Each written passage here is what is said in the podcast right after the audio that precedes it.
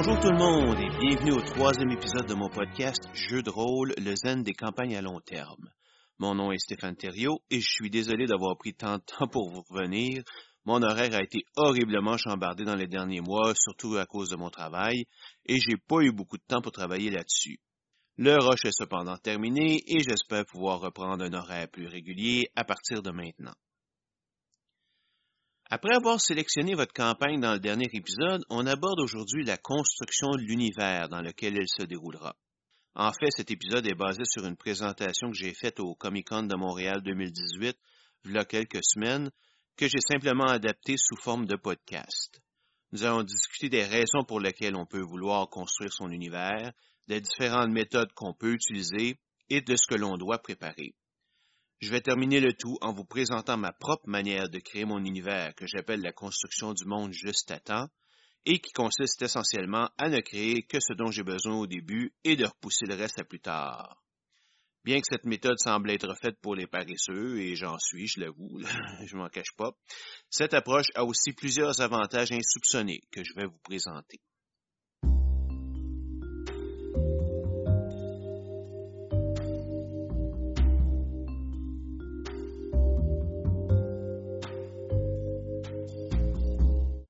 La première question à laquelle j'aimerais répondre, c'est pourquoi créer son univers? C'est en fait une excellente question que vous devriez vous poser, surtout quand on considère qu'il existe déjà beaucoup d'univers déjà faits. En fait, la plupart des jeux de rôle viennent avec leur propre univers, l'exception étant peut-être les systèmes génériques. Et même ceux-là, rien ne vous empêche de prendre un monde existant et de l'adapter à votre système. Ça m'est personnellement déjà arrivé, ayant dans ma jeunesse adapté l'univers de Shadowrun à mon système de jeu qui est GURPS, par exemple. La création d'un univers est une étape qui n'arrive que lorsqu'un maître de jeu veut démarrer une campagne à long terme, évidemment. À cause de l'effort que ça représente, il n'y a personne qui va prendre le temps de créer un nouvel univers pour un one-shot ou pour une courte aventure de quelques sessions. Pour ce genre de partie, le niveau de détail que vous devez produire sur le monde est minimal et seulement quelques aspects seront importants. Pas besoin donc de perdre du temps à créer tout un univers complet. Il est aussi possible qu'un maître de jeu n'ait pas la patience ou la créativité nécessaire pour créer son propre monde. Ou peut-être qu'un monde existant répond déjà à 90-95% de ses besoins, qu'ils soient réels comme la Terre ou fictifs comme Forgotten Realms. Dans ce cas, mon conseil est de prendre ce monde tel qu'il est et de faire les modifications qui vous intéressent. Ne vous cassez pas la tête à créer votre propre univers au complet. Mais malgré tous ces univers existants, il y a des maîtres de jeu qui préfèrent créer leur propre univers pour plusieurs raisons. Quelques-unes qui me viennent à l'esprit. Premièrement, peut-être qu'il n'y a aucun univers existant qui est approprié aux concepts qui seront abordés par la campagne. Euh, par exemple, j'ai une campagne Mitaine d'Ameron qui se passe dans un multivers où il y a plusieurs dimensions semblables à la Terre, mais ayant chacune une vraie religion différente. J'ai donc une dimension chrétienne, une dimension grecque, une dimension hindouiste, une dimension shinto, etc. évidemment, elles sont toutes différentes l'une de l'autre. La dernière, la dimension visitée, l'hindouisme est un monde cyberpunk où les gens utilisent la cybernétique et la transhumanité pour échapper au samsara, le cycle de vie, de mort et de réincarnation. Aucun univers publié ne peut supporter ce genre de campagne et j'ai donc créé mon propre monde. Une deuxième raison est que les univers existants peuvent être trop lourds et ou pas assez flexibles. Par exemple, le monde de Forgotten Realms est entièrement défini. Vous n'avez pas vraiment de place pour introduire de nouvelles nations. En plus, les joueurs connaissent tellement bien le monde qu'ils pourraient contester toute modification que vous ferez parce qu'elle va, selon eux, à l'encontre de ce qui est connu. Bon, ça ne devrait pas arriver avec de bons joueurs, mais on ne sait jamais. Une troisième raison plus personnelle, celle-là vient du fait que plusieurs maîtres de jeu aiment créer leur univers pour exercer leur créativité et aussi des fois pour leur égo personnel.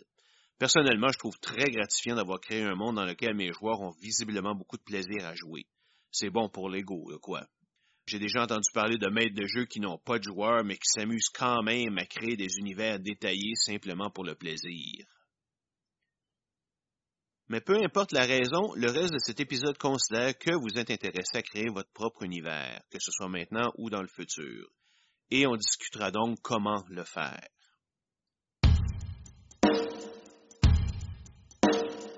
Il existe plusieurs méthodes de création d'un univers, probablement autant qu'il existe de maîtres de jeu qui construisent leur univers. On peut quand même identifier trois types principaux. Le premier type est de construire son univers au complet, ou au moins en très grande partie, avant de débuter la campagne. Évidemment, il faut que l'univers soit limité d'une façon quelconque. J'imagine mal quelqu'un définir toutes les planètes habitables de la galaxie pour une partie de Travelers, par exemple. Mais vraiment, ça consiste à s'installer à l'ordinateur, dresser la liste de tous les lieux, personnages, religions, pays, planètes importantes pour la campagne et les détailler le plus possible. Cette méthode est mieux adaptée pour les maîtres de jeu qui ont de la difficulté à improviser. Attention, je ne parle pas ici d'improviser des scénarios ou des dialogues pendant la partie, mais bien d'improviser des détails sur l'univers qui pourraient avoir des conséquences à long terme. L'avantage principal de cette méthode est justement qu'il est plus facile pour le maître de jeu de créer un univers cohérent, car tout est déjà défini dès le début, y compris les relations entre les différentes entités. Il est donc plus facile, lorsque quelque chose d'important se produit dans la campagne, d'évaluer quels en seront les impacts sur le reste de l'univers.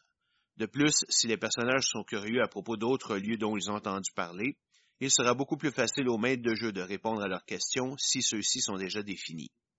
Le désavantage principal de cette méthode est sans contredit le temps que ça prend pour créer un univers. À moins de jouer dans un monde très réduit, on parle ici au minimum de plusieurs mois de travail avant même de commencer à jouer. Ce n'est certainement pas tous les maîtres de jeu qui ont l'intérêt ou la patience pour faire tout ce travail. De plus, comme dans ce cas, le maître de jeu est généralement 100% responsable de la création de son monde, il peut développer un sentiment d'appartenance malsain et voir les actions des personnages comme une menace à sa cohérence. Pour se protéger, il pourrait tenter de diminuer l'importance de ses actes, ce qui pourrait mener à une campagne où les personnages n'ont presque pas d'agence sur le développement du monde. Dans le pire des cas, cela pourrait même mener au railroading direct si les personnages sont une menace à l'intégrité de l'univers.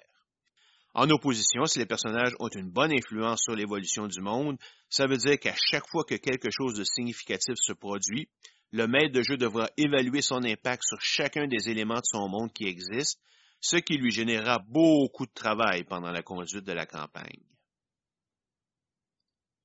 Le deuxième type de construction est complètement à l'opposé, c'est-à-dire qu'on ne fait aucune construction du monde à l'avance et qu'on suffit sur nos talents d'improvisateur pour le créer au fur et à mesure qu'on en a besoin.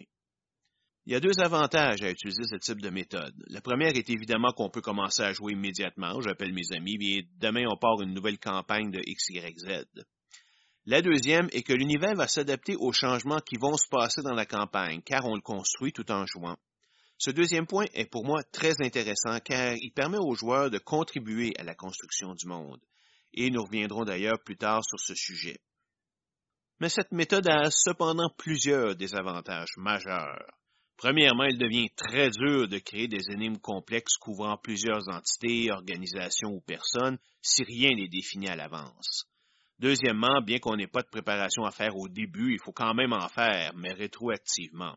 Si vous introduisez dans votre improvisation euh, l'existence d'un nouveau pays ou d'une nouvelle entité, vous, vous devez de la travailler après coup pour la faire cadrer dans votre monde et votre campagne. Sinon, vous risquez de vous retrouver avec un univers incohérent qui deviendra rapidement injouable.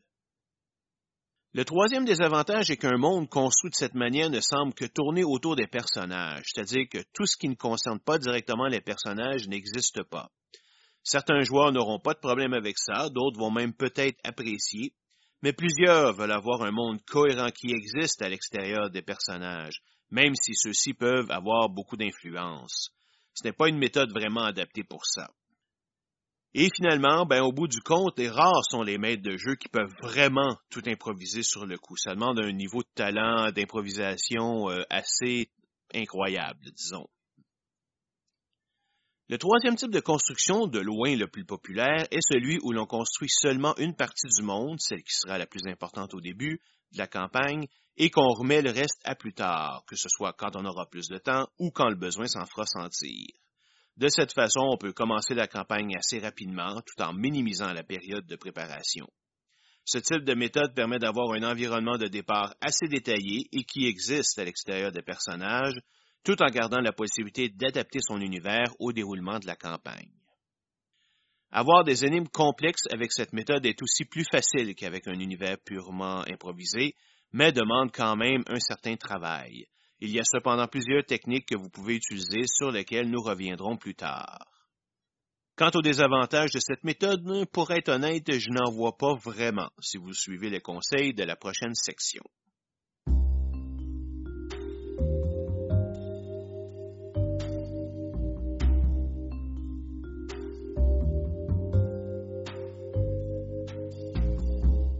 À partir de maintenant et pour le reste de cet épisode, je vais vous parler de ma méthode de création du monde juste à temps.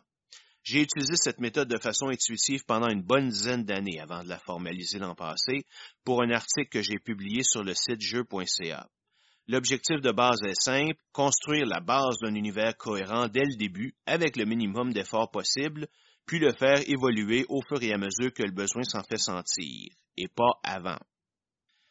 Elle est particulièrement bien adaptée pour les maîtres de jeu qui sont paresseux ou n'ont pas la patience de créer un univers complet, veulent commencer à jouer rapidement, veulent quand même être capables de construire un univers intéressant où des intrigues complexes sont possibles, sont bons à voir rapidement comment une nouvelle situation peut s'intégrer avec le monde existant, considèrent que leur monde doit s'adapter, au moins en partie, aux actions des personnages.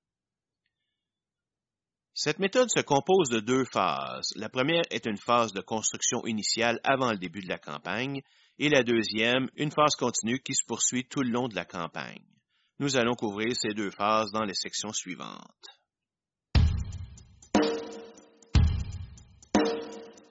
Commençons par la préparation initiale avant le début de la campagne. Comment peut-on préparer un univers de jeu de rôle avec un minimum d'effort? Essentiellement, qu'est-ce qu'on a vraiment besoin de définir dès le début et à quel niveau de détail? La méthode que je présente ici est ma méthode personnelle que j'appelle juste à temps, comme j'en ai déjà parlé. Et soyez assurés, ce n'est pas juste un ensemble de conseils très vagues. Elle est très pratico-pratique avec une liste d'étapes simples que n'importe qui peut suivre. Alors pour la première étape, il s'agit d'établir l'échelle géopolitique qui existe dans votre univers. Qu'est-ce qu'une échelle géopolitique? Eh bien, c'est simplement une liste hiérarchique représentant les différents niveaux géopolitiques qui sont importants pour votre univers. Autrement dit, les différents niveaux auxquels votre campagne pourrait se jouer. Ce pourrait être la dimension, la galaxie, le système solaire, la planète, le pays, la ville, etc. Chaque niveau de votre échelle est composé de zéro ou plusieurs éléments du niveau inférieur. Par exemple, une galaxie est formée de plusieurs systèmes solaires, un système solaire a de zéro à plusieurs planètes, une planète est composée de un à plusieurs pays, etc. Si je prends l'exemple de ma campagne de crépuscule galactique, mon échelle géopolitique se lit comme suit. Galaxie tout en haut, parce que la campagne ne sortira jamais de la galaxie, suivi du système solaire, puis de la planète, du pays et de la ville. Par principe de simplicité, ne listez que les niveaux qui s'appliquent à votre campagne. Si vous jouez dans un monde fantastique se déroulant sur une seule planète, il est inutile d'inclure un niveau plus élevé que la planète. Cela s'applique aussi au niveau inférieur. Si vous voulez une partie d'espionnage international, vous n'avez probablement pas besoin d'aller plus bas que la ville. Mais évidemment, tout ça est à votre choix. Cette échelle est également flexible et n'hésitez pas à l'adapter à votre campagne. Si les continents d'une planète sont importants, ajoutez-les. Si les provinces d'un pays ne sont pas importants, enlevez-les. De même, rien ne vous empêche de rajouter des niveaux à votre échelle plus tard. Si, par exemple, dans votre campagne se passant sur une seule planète, vous décidez d'inclure de multiples dimensions. Cette échelle n'est là que comme guide, et c'est comme ça que vous devez la traiter. Passons maintenant à la deuxième étape qui consiste à choisir deux choses. Premièrement, votre niveau géopolitique de base, c'est-à-dire celui qui sera utilisé au tout début de la campagne. Autrement dit, à quel niveau de l'échiquier vos premières aventures se dérouleront-elles? Il doit nécessairement être l'un des niveaux de votre échelle géopolitique et représente le niveau le plus élevé qui devra être défini dès le départ. Par exemple, si les personnages font partie d'une bande de motards à Los Angeles, le niveau géopolitique de base sera la ville. Tout niveau supérieur peut être ignoré pour le moment. Pour Crépuscule Galactique, le niveau de base est la planète, car je ne veux pas intégrer la communauté galactique dès le début. La deuxième chose à choisir est votre entité de base, c'est-à-dire l'entité précise où l'action se passera. Si votre niveau géopolitique de base est la ville, quelle ville? Si votre niveau est la planète, quelle planète? Pour notre exemple avec les moteurs, l'entité de base est la ville de Los Angeles. Pour Crépuscule Galactique, l'entité de base est la planète Terre. La troisième étape est de décrire en détail votre entité de base. Évidemment, la liste des informations que vous pourriez donner est infinie et il faudra vous concentrer sur ce qui est important. Vous pouvez par exemple décrire la population, les races, les espèces, la technologie existante, les dirigeants, les personnages importants, le système de gouvernement, les religions existantes, etc. Encore ici, deux règles pour diminuer la quantité de travail à faire. Premièrement, ne définissez que ce qui est important. Si par exemple la religion ne tiendra pas de rôle important dans votre campagne, euh, vous n'avez pas besoin de passer de temps à la détailler. Deuxièmement, ne vous occupez que de l'information qui est importante pour le niveau géopolitique en question. Par exemple, parler des bandes de moteurs existants peut avoir du sens si on décrit une ville, mais pas nécessairement à l'échelle d'un pays, car c'est un phénomène plutôt local. La quatrième étape est de descendre d'un niveau dans votre échelle géopolitique et d'y dresser la liste des entités qui existent dans votre entité de base. Par exemple, si votre échelle va de planète à pays à ville et que votre entité de base est la planète Terre, vous passez au niveau du pays et donnez la liste des pays qui existent sur la Terre. Vous n'avez pas besoin de lister toutes les entités, cependant, seulement les plus importantes. Et en fait, je vous conseille de vous laisser un peu de jeu si jamais le besoin d'en créer une nouvelle se fait sentir plus tard. Cinquièmement, sélectionnez dans cette liste d'entités celle dans laquelle votre campagne va commencer. Pour toutes les autres, vous n'avez qu'à donner une brève description, deux ou trois phrases tout au plus, donnant une idée de ce qu'elles sont ou de ce qu'elles représentent. Une fois que c'est fait, vous répétez ce processus à partir de l'étape 3, avec comme nouvelle entité de base celle que vous venez de choisir, et ainsi de suite, jusqu'à ce que vous arriviez au dernier niveau de votre échelle géopolitique. OK, j'espère que je ne vous ai pas trop perdu. Voyons un exemple concret pour ma campagne de crépuscule galactique.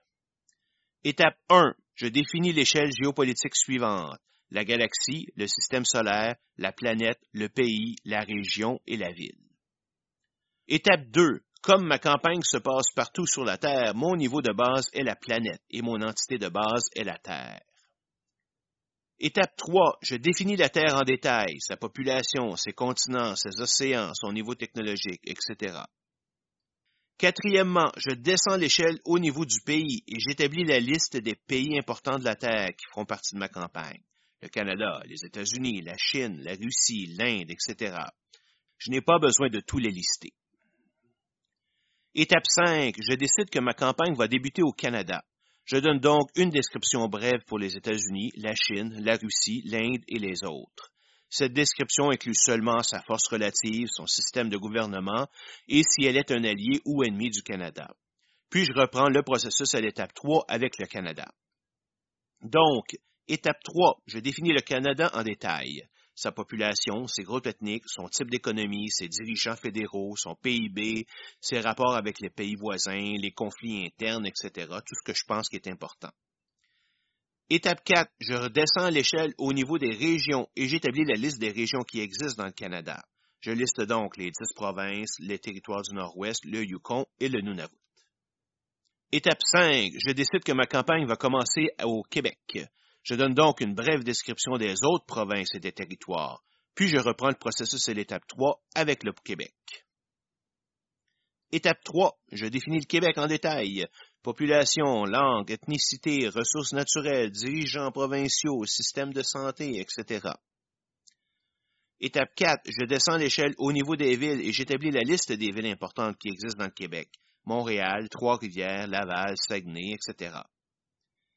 Étape 5. Je décide que ma campagne va commencer à Montréal. Je donne donc une brève description des autres villes, puis je reprends le processus à l'étape 3 avec Montréal. Étape 3. Je définis Montréal. Population, ethnicité, religion, langue, criminalité, services municipaux, police, pompiers, hôpitaux, maires, etc.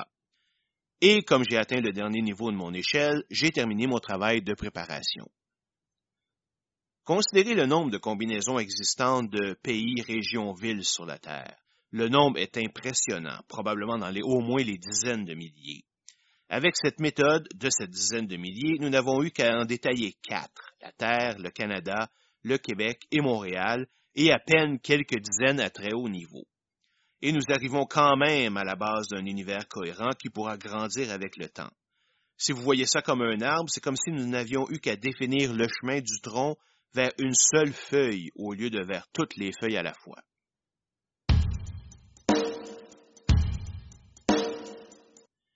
La méthode de construction du monde juste à temps ne veut pas dire qu'on va, en tant que maître de jeu, faire moins de travail pour notre campagne. C'est plutôt que le travail est distribué tout au long de la campagne au lieu d'être uniquement au début. Savoir quand introduire une nouvelle entité, comme un nouveau pays ou une nouvelle ville, est généralement facile. Généralement, si les joueurs manifestent l'intérêt de s'y rendre ou si elle devient subitement importante pour votre campagne car vous avez eu une idée géniale, c'est normalement le temps d'y penser un peu. Vous pouvez aussi utiliser cela pour changer un peu les choses en introduisant un nouvel ennemi, par exemple. Pour construire cette nouvelle entité, vous n'avez qu'à appliquer la recette vue à la section précédente. Si vous introduisez une nouvelle ville dans votre région, vous la définissez, c'est tout. Mais si c'est un nouveau pays, vous aurez à définir ses régions et ses villes importantes, euh, mais en vous concentrant, par exemple, sur la capitale. Pas besoin d'aller plus loin que ça. Ce qui change par contre, c'est la description de cette nouvelle entité. Pourquoi l'introduisez-vous? Quel sera son rôle dans la campagne? Et une fois que vous aurez répondu à ces questions, construisez-la en fonction de ces réponses. Pourquoi, par exemple, mes joueurs sont intéressés à visiter un pays que je n'ai que décrit comme hautement magique? Parce qu'ils ont un mystère magique à résoudre? Alors je vais faire en sorte que ce nouveau pays soit capable de les aider à le résoudre. Vous adaptez ainsi votre univers aux événements de la campagne, ce qui est généralement très apprécié des joueurs. Par exemple, j'ai parlé plutôt d'une dimension cyberpunk que j'ai créée où les dieux hindous existaient. Elle est venue du fait que mes personnages avaient besoin de trouver une dimension où la neurologie était suffisamment avancée pour faire des modifications au cerveau. Quand ils m'ont exprimé ce besoin, j'ai fait un peu de brainstorming avec eux pour trouver quelle religion aurait ce genre d'intérêt, et l'hindouisme est venu à la surface avec ses dieux à quatre bras et deux têtes, et où les fusions de dieux sont des choses courantes. J'ai choisi ensuite de lui ajouter l'aspect dystopien de l'utilisation de la technologie pour échapper à son karma, juste pour faire rendre les choses plus intéressantes. Bon, ça c'est bien beau, là, mais il manque un élément pour donner l'impression que votre monde est cohérent et qu'il a été conçu au complet dès le départ. C'est ce qu'on appelle le retconning. Cela consiste à réexpliquer certains événements ou situations qui sont déjà passés dans la campagne en fonction de la nouvelle entité que vous venez de créer. Certains peuvent considérer comme ça de la triche, comme si le GM ne trichait pas tout le temps. Et je ne parle pas ici de changer le résultat des dés, là. Ce fameux retconning est ce qui fera croire aux joueurs que tout ce que vous improvisez à ce moment précis était déjà prévu de longue date. C'est ce qui cimente votre campagne comme un grand tout cohérent et qui permet de faire des intrigues complexes avec du foreshadowing dès le début pour des événements qui ne vont se produire que bien plus tard, alors que rien n'était préparé à l'avance. En fait, je devrais préciser que le retconning ne devrait pas servir à réécrire l'histoire, mais plutôt à la compléter. Le truc ici est de temps en temps d'introduire des situations ou des événements ouverts, c'est-à-dire que vous ne savez pas qui en est le responsable et pourquoi. Cela vous donne des hooks, des choses auxquelles vous pouvez vous accrocher plus tard pour justifier la création d'un nouvel ennemi. Lorsque vous créez une nouvelle entité, prenez un peu de temps pour savoir si elle ne pourrait pas être responsable de certains mystères de la campagne, et si oui, paf, elle en a toujours été responsable. Vous pouvez ensuite la modifier un peu pour justifier cette responsabilité. L'important est que du point de vue des joueurs, ils viennent enfin de résoudre ce mystère qui les suit depuis le début de la campagne d'une manière qui fait du sens. Et si vous êtes capable de faire de bons liens a posteriori entre une nouvelle entité et ce qui s'est passé dans la campagne, les joueurs n'y verront que du feu. Et même ceux qui savent comment vous opérez ne sauront pas si cet aspect particulier de la campagne était déjà prévu ou non. Un exemple de hook que je me suis laissé dans ma première campagne à long terme, GURPS Kami, un des personnages, un futur avatar d'un des Kaminobs du Japon, a reçu au début de la campagne la visite d'une geisha pendant une nuit. Au petit matin, elle a disparu et les personnages n'ont pu la retrouver. Ce que je savais à ce moment est que la mission de la geisha était de tomber enceinte du personnage, ce qu'elle avait réussi, évidemment, et que cet enfant allait revenir dans quelques années jouer un rôle important. C'est tout. Je ne savais pas qui l'avait envoyé, si même elle était une force alliée ou ennemie, quel serait le rôle de l'enfant et quand il reviendrait. Ce n'est que trois ans plus tard, en voyant comment la campagne progressait, que j'ai décidé que c'était l'ennemi qui avait organisé tout ça et que l'enfant était un moyen de prendre le contrôle du père. Quand le groupe a finalement compris ce qui se passait, une expédition pour sauver l'enfant a été organisée et lui et le père ont pu être réunis pour le reste de la campagne. Un autre exemple dans ma campagne Les guerres de sang, j'ai introduit à un certain moment donné le fait que certains cadavres étaient trouvés près de cours d'eau, morts sans aucune blessure, mais avec leur sang tout coagulé. Je savais à ce moment que c'était un phénomène mondial, mais je ne savais pas pourquoi, ni qui en était responsable. Ces cadavres sont revenus à intervalles réguliers jusqu'à ce que mes joueurs décident de s'en occuper. Ce n'est qu'à ce moment que je me suis assis pour fixer le plan diabolique qui amenait à toutes ces morts, des gens sous contrôle ennemi qui se sacrifiaient pour remplir les cours d'eau nord-américains et européens d'un virus qui rendait les gens susceptibles aux suggestions. Pour vous aider quand même à vous y retrouver dans une situation qui peut devenir complexe, je vous conseille de temps en temps de prendre un peu de temps pour consolider les idées de votre campagne. Des fois, sans s'en rendre compte, on peut improviser des détails qui finalement entrent en conflit avec d'autres. Simplement, prenez un break pour revoir votre monde et vérifiez que tout reste cohérent. Profitez-en pour uniformiser certains détails qui pourraient être contradictoires et pour réfléchir comment plusieurs événements différents pourraient n'être que les différentes facettes d'une même situation. Comment ils fit ensemble finalement. Ça vous permet ainsi de raffermir votre base et de continuer à construire sur du solide.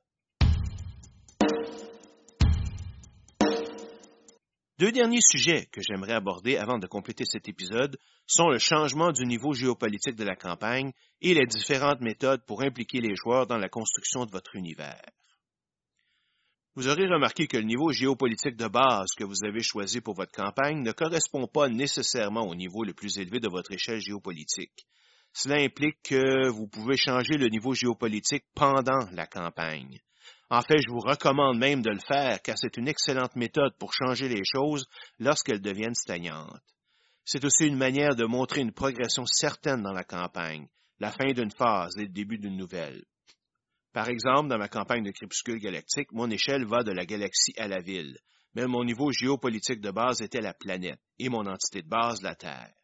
Qu'est-ce que ça voulait dire? Bien que la première phase de ma campagne se passait uniquement sur Terre avec mes personnages qui se promenaient de pays en pays sur diverses missions. Mais c'était toujours clair pour moi qu'éventuellement les personnages allaient découvrir la communauté galactique et participer à l'intégration de la Terre aux autres civilisations. Quand ce moment est arrivé, après environ une vingtaine de sessions, mon niveau géopolitique est monté de la planète à la galaxie, l'entité de base est devenue la Voie lactée, et la portée de la campagne a considérablement changé. Évidemment, j'ai dû définir à ce moment plusieurs entités comme les espèces et les planètes importantes qui faisaient partie de ce conseil et de la communauté galactique. Dernier point finalement, comment faire participer les joueurs à la création de votre univers? Je vois trois méthodes possibles. La première est celle que j'appelle la méthode passive. Elle se produit naturellement à deux conditions. Vous laissez les personnages avoir de l'influence sur les événements de la campagne et vous construisez votre monde en fonction des événements de la campagne. Donc, par association, vos joueurs vont influencer la construction de votre monde. La deuxième méthode, celle de l'écoute, est probablement ma préférée. Elle consiste simplement à écouter les conversations entre joueurs à l'affût d'une idée, une suggestion qui pourrait être intéressante à inclure. Vos joueurs ont une meilleure solution au problème que celle que vous avez imaginée? Pas de problème, leur solution devient la bonne. Vos joueurs suggèrent que d'aller à telle ou telle place leur permettrait de résoudre l'énigme? Faites en sorte que ce soit vrai. L'idée n'est pas ici de leur donner tout cru dans le bec. Oui, cette place contient la clé de l'énigme, mais ça ne veut pas dire que ce sera facile de la retrouver. Au contraire, ça peut être le début d'un tout nouveau chapitre de la campagne. La troisième méthode que j'appelle active est très directe. Je vais simplement demander à un de mes joueurs de créer une partie du monde. Cette méthode est plus appropriée au début de la campagne pour les joueurs dont les personnages sont des étrangers ou lorsque vous leur demandez de créer leur environnement immédiat. Évidemment, vous êtes libre de faire les changements qui vous arrangent. Peut-être que ce voisin qui semble si aimable est en réalité un espion ennemi qui tentera de tuer le personnage dès qu'il aura une bonne raison. Mais au moins, ça vous fait ça de moins à faire.